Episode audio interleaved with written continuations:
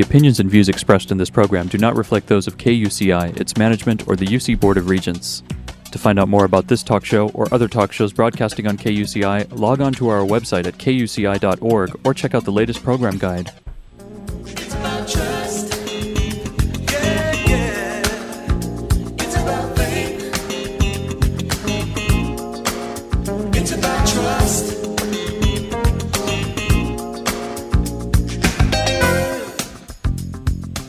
You're listening to KUCI 88.9 FM in Irvine and KUCI.org on the net.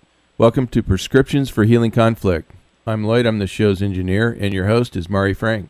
Mari's been an attorney mediator for 26 years, and during that time, she's resolved thousands of disputes as a neutral conflict healer.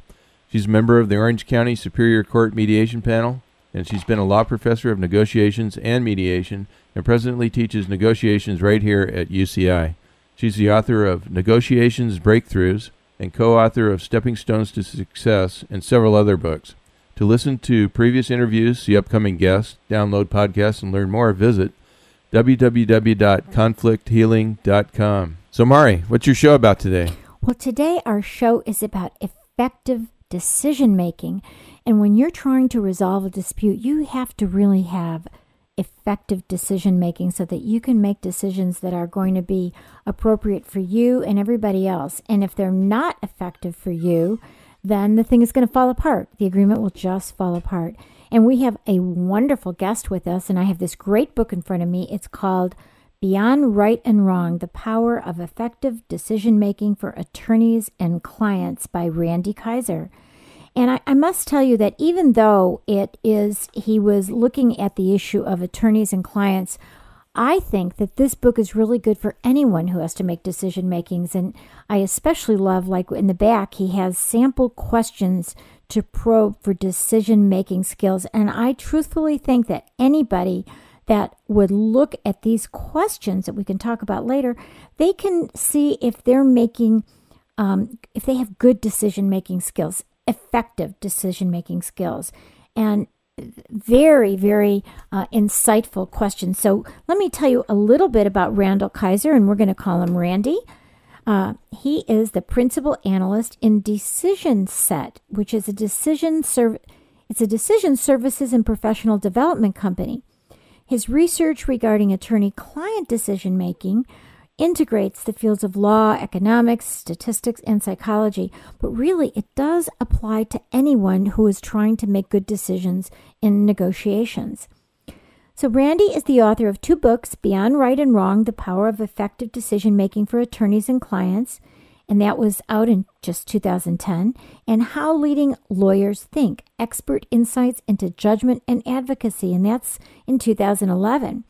He also is the lead author of the widely read article, Let's Not Make a Deal An Empirical Study of Decision Making in Unsuccessful Negotiations. And this was in the Journal of Empirical Legal Studies in 2008. Randy's research has been featured in popular trade and popular um, magazines and articles across the country. And this would include the American Bar Association Journal, the Dispute Resolution Magazine, both of those I get, the New York Times, the San Francisco Chronicle, National Law Journal, Daily Journal, the In House Defense Quarterly Bar Association publications in many different states. So even though we are talking uh, about lawyers, I really believe this, you know, these same skills apply to any one of us who's trying to make decisions when we're trying to resolve conflict.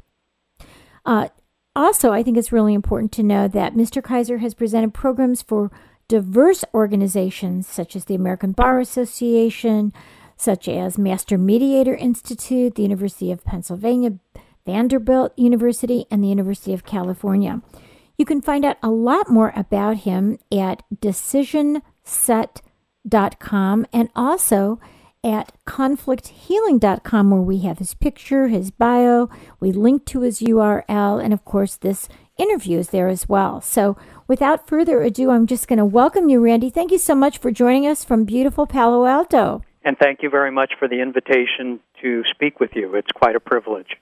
So, tell us, well, thank you. Tell us about your research and, and how it focused. I've spent 20 years as a litigation attorney and then an additional 10 years trying to understand the dynamics and the statistics behind legal decision making. A lot of our work is quantitative, based on extensive databases that we use to further our understanding of how attorneys and clients make decisions under uncertainty and risk. And then quite a bit of the work deals with the qualitative factors in decision making. We've tried to understand legal decision making, and as you point out, most of this is applicable to any type of decision making under risk and uncertainty in at least four dimensions the psychological, the legal, the statistical, and the personal. Many people tend to emphasize one aspect or another that is quantitative or qualitative, and since legal decision making in particular is a very nuanced and complex type of decision making, as you know very well, we try to balance uh, both perspectives. So let's talk a little bit about what you learned about the psychological, because people try and forget. They say, "Oh, this is all legal," or like you said, the the four components, which I think are, are very very important. And so many of us make decisions when there is risk involved, right? Whether should I buy this franchise? You know, should I go into business with this person? Um, should I resolve? You know, should I should I agree to this settlement? Is this a good settlement for me? Could I do better in court?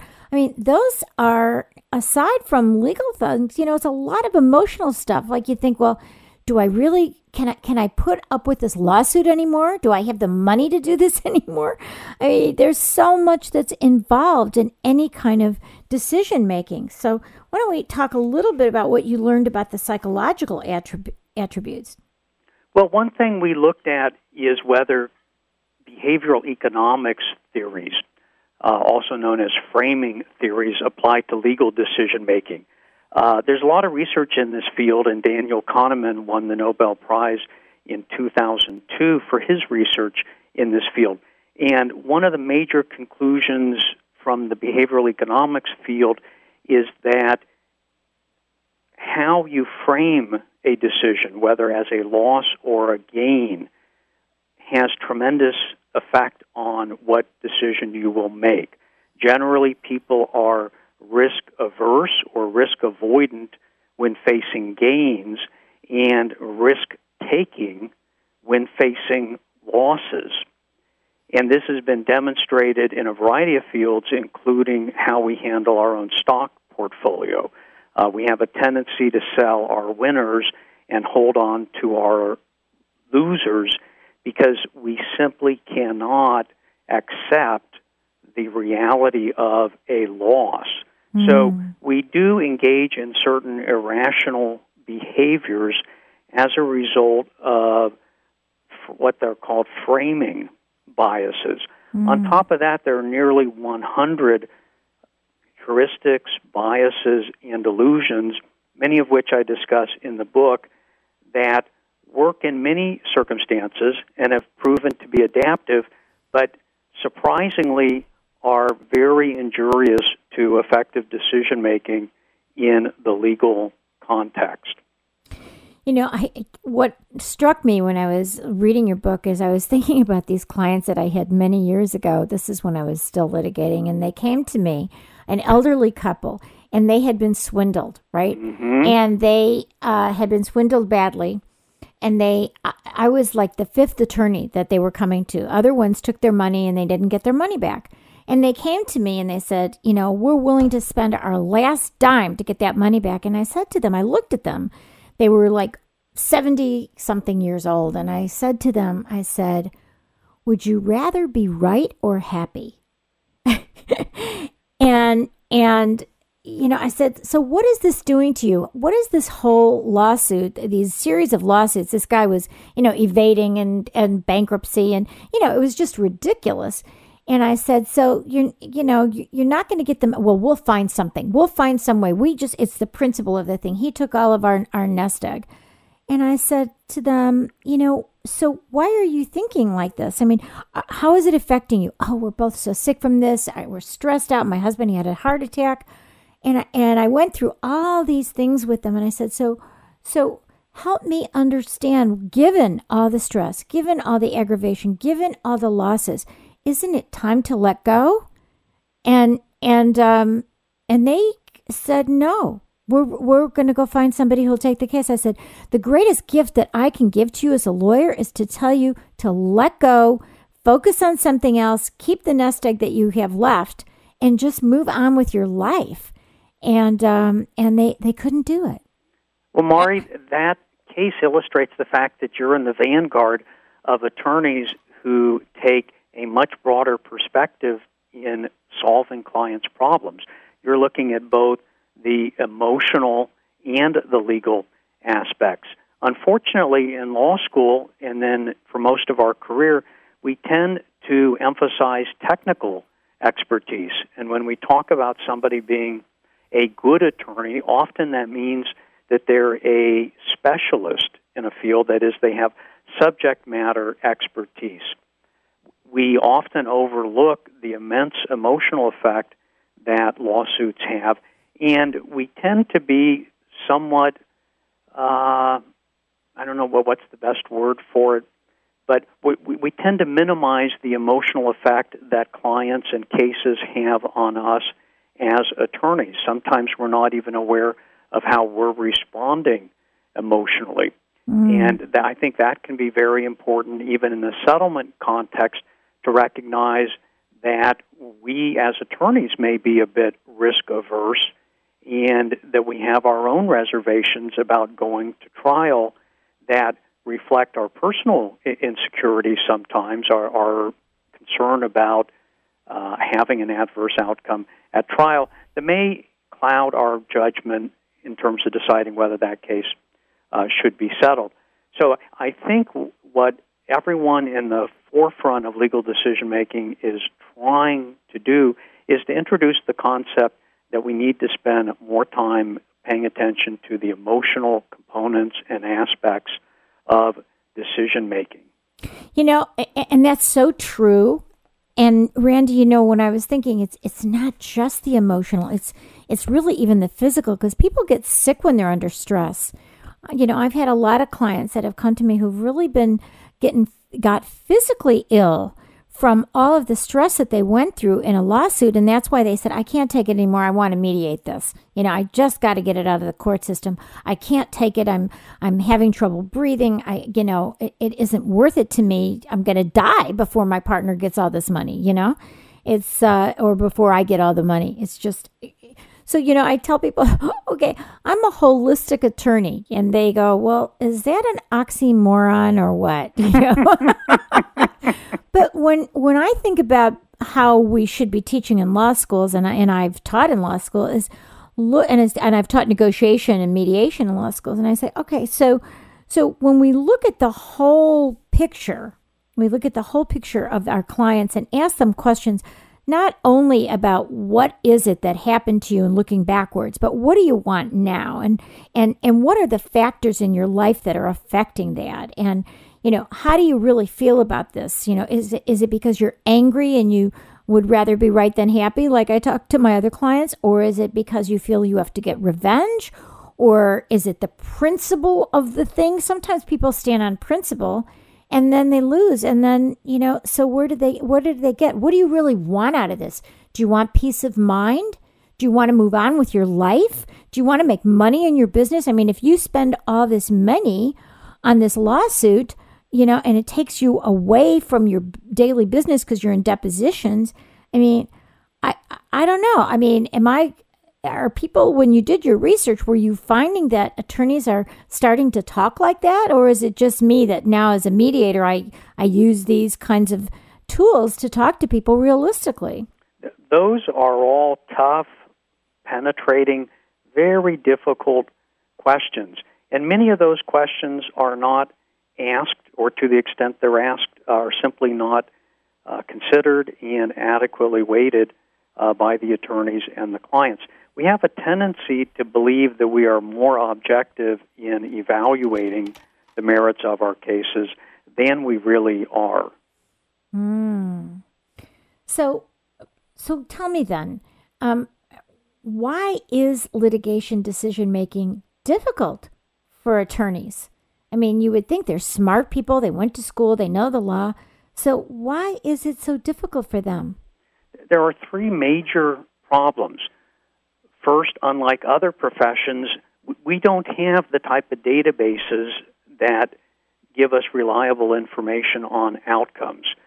Hospitals and physicians do a pretty good job of keeping track of morbidity and mortality rates, but we don't have that type of data, and therefore we lack the data that would facilitate making more objective decisions about the likelihood of prevailing in cases.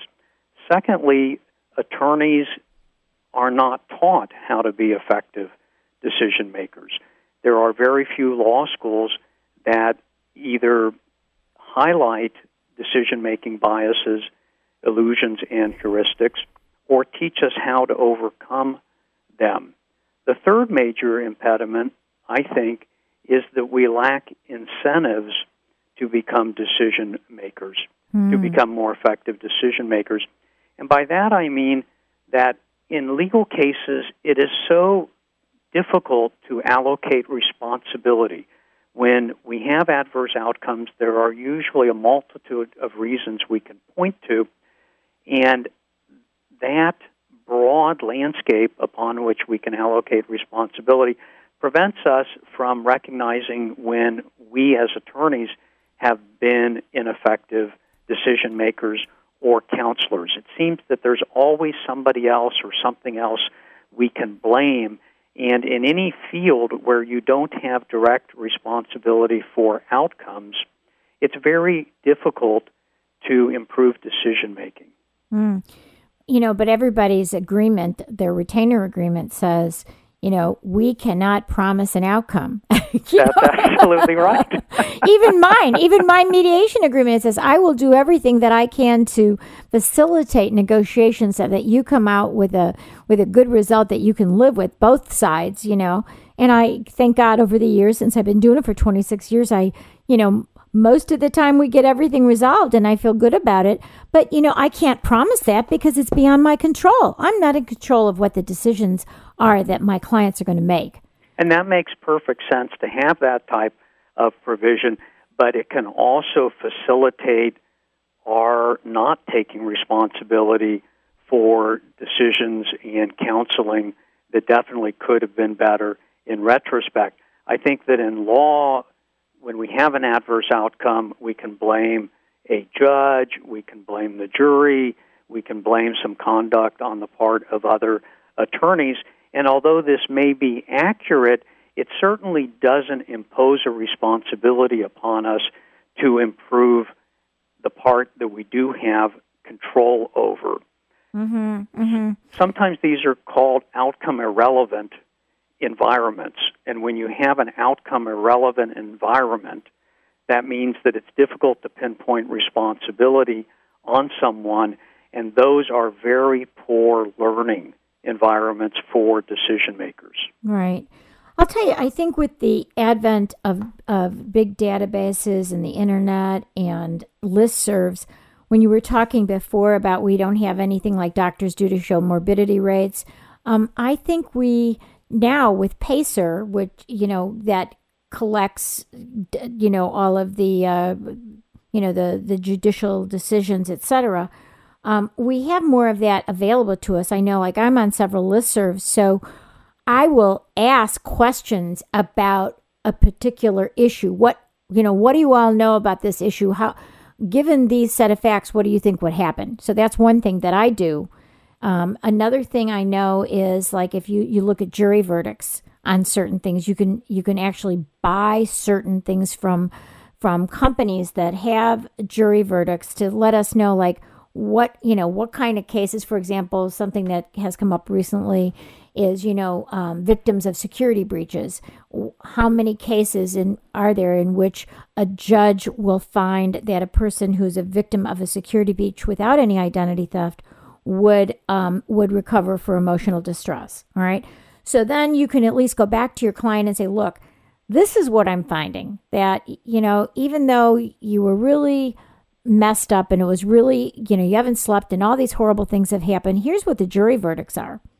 So, what do you want to do about this? You know, so at least there are more, there is more of that with the advent of the internet and all the information that's available. But um, isn't there some time, and this is what I've seen as the media, sometimes when there's a really wealthy client, and I hate to say this, but sometimes when there's a really wealthy client, there is no incentive to settle.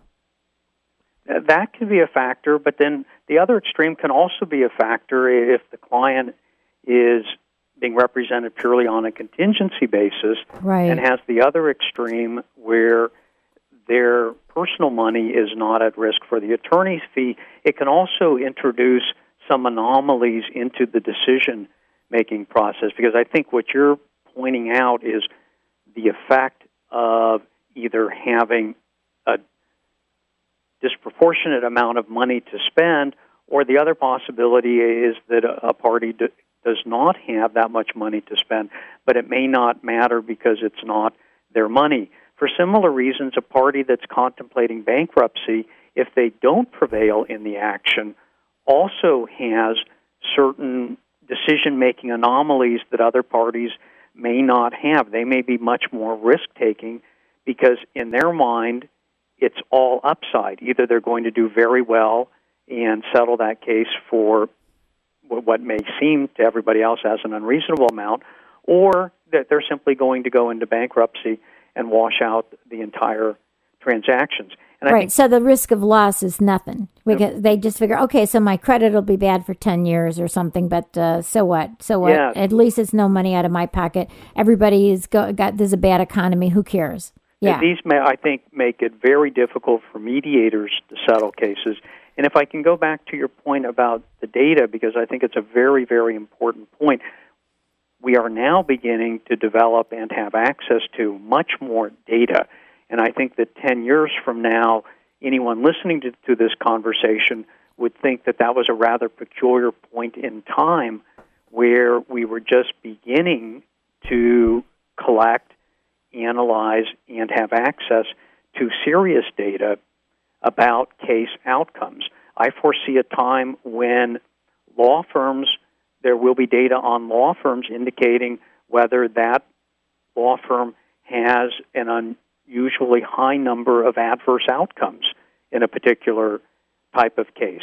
And I define an adverse outcome as doing worse at trial than you would have done simply by accepting an adversary's settlement offer or demand. Right, and we're even seeing with mediation groups um, that, for example, and I don't want to say a particular name of a, a very famous uh, mediation, uh, commercial mediation service, but they're known for, you know, if they're arbitrators, they're they have arbitrators and mediators they're known for really more being defense oriented because the big companies will come back to them.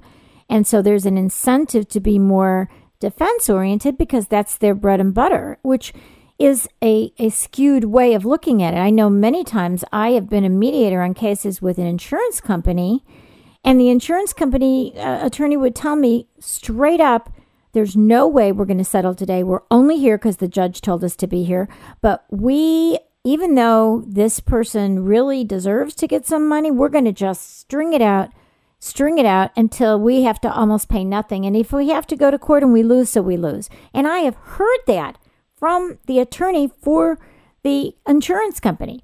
So those kind of, uh, you know, factors really affect the decision making process, which is just not anything to do with the actual dispute itself. It's as to do with how that company is going to be perceived for future actions. And it certainly would be helpful to have reliable data for that ADR provider or that insurance company so that we can start to determine whether patterns we perceive at a at an intuitive level are actually borne out at a statistical level.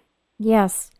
Now, you you talked about some myths in your book and you also you take a look at what you call the myths about who's an expert decision maker and what makes someone an expert. Let's let's talk about that. What does because we we don't have a whole lot of time. We have about another five minutes, and I just want to talk because I think it's so important for people who are listening to know what are the things, what are some of the attributes that do make a good decision maker? Well, let's first deal with the myths. Okay. Uh, there are three myths, and that's that intelligence, intelligence, experience, and education are strongly correlated with superior decision making skills. And we find that decision making is a distinct skill and is only weakly correlated with those factors. And I deal with the myths first because I think they impede our knowledge and development as decision makers. What we need to recognize is that just because someone went to a great school, has a PhD, or has a high IQ, that that doesn't necessarily mean that you're a good decision maker. Decision makers are like proficient experts in every other field in that they obtain their wisdom the hard way through an inordinate amount of practice, time, and most importantly, keeping track of the results of their decisions, objectively measuring them, applying very high standards for future performance, and just being ruthlessly objective in evaluating their own performance, much like a, a professional athlete would be, where you perform, you record it, you get input from other people to see what they think of your performance, and then you resolve and force yourself to continue to do better. And in that sense, a master pianist is not that different from a master decision maker and problem solver. And that, you know, I love that because I teach negotiations here at the campus at on UCI, and every semester, every single week, I give them, they have a role play and they role play it and then they give each other feedback. And then the very last class, they, they do a role play that is a real live negotiation that either they've had and screwed up or that that's coming up and they have to record it on a DVD. And then the entire class gives them feedback about what works and what didn't work and what they might do differently. So that's exactly what we do in my class. So that's that is uh, reassuring to me that we're at least doing the right thing to help these people make good negotiations and good decisions. And believe it or not, we are out of time. I just want to tell everybody to read Randy Kiser's book Beyond Right and Wrong The Power of Effective Decision Making for Attorneys and Clients. And I got to tell you, I think this really applies to anyone who has to make decisions. And Randy, don't we all make decisions? Yes, and I have a big smile on my face from what you said about your class. and we will have to have you back again about your other new book, all right? So I, would be delighted. Keep in touch, and we are speaking with Randy Kiser, the the author of Beyond Right and Wrong The Power of Effective Decision Making for Attorneys and Clients. And just give your website for us, and then we got to go www.decisionset.com. And we will have you back again for to talk about your newest book too. So thank you so much, and we will see you. Have a great day. Thank you. All right, you've been listening to KUCI 88.9 FM in Irvine and KUCI.org on the net. I'm Mari Frank. Join us every Monday morning at 8:30 for prescriptions for healing conflict. And visit our website at conflicthealing.com where you can see our guests, listen to archived interviews, download podcasts, and find out more about how you can heal conflict in your own life. Thanks.